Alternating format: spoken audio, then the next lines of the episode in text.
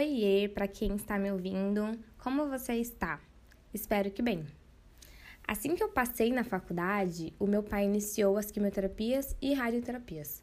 Tanto que no dia da inscrição da faculdade, eu não consegui participar do trote, que era uma coisa que quando você passa na universidade, você quer sentir aquela sensação do trote também.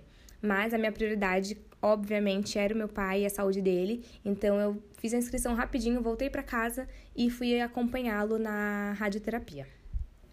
Na primeira quimioterapia que meu pai foi fazer, que inclusive eu também acompanhei, eu estava super apreensiva, com medo dele reagir mal ao tratamento, porque eu já tinha ouvido alguns relatos de pessoas que tinham feito quimioterapias e elas ficavam com muitas náuseas, e eu não queria que aquilo acontecesse com meu pai mesmo sabendo que a quimioterapia dele ela era bem leve e nem caiu o cabelo, nem um pelo do corpo. E assim foram: 10 sessões de quimioterapia e 30 de radioterapias. Conforme as sessões eram feitas, ele ia regindo super bem.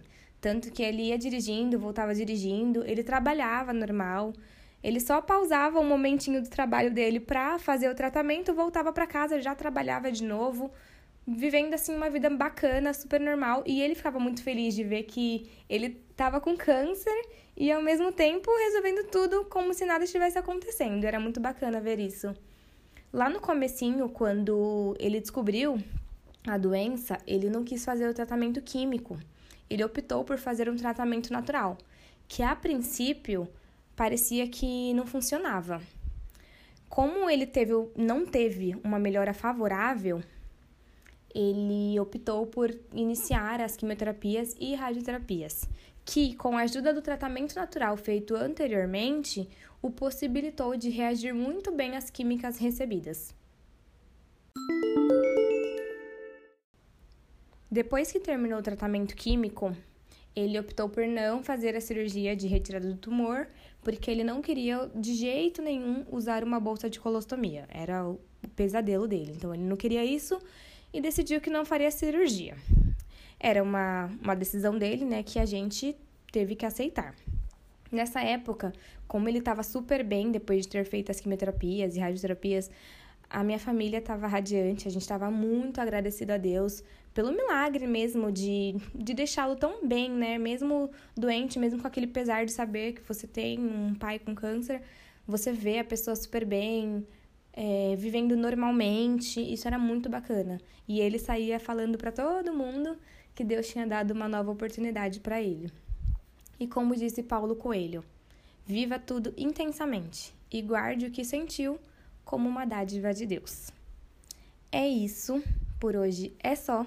Logo, logo tem mais podcast. Fique agora com um trecho da música Wanna Be Happy.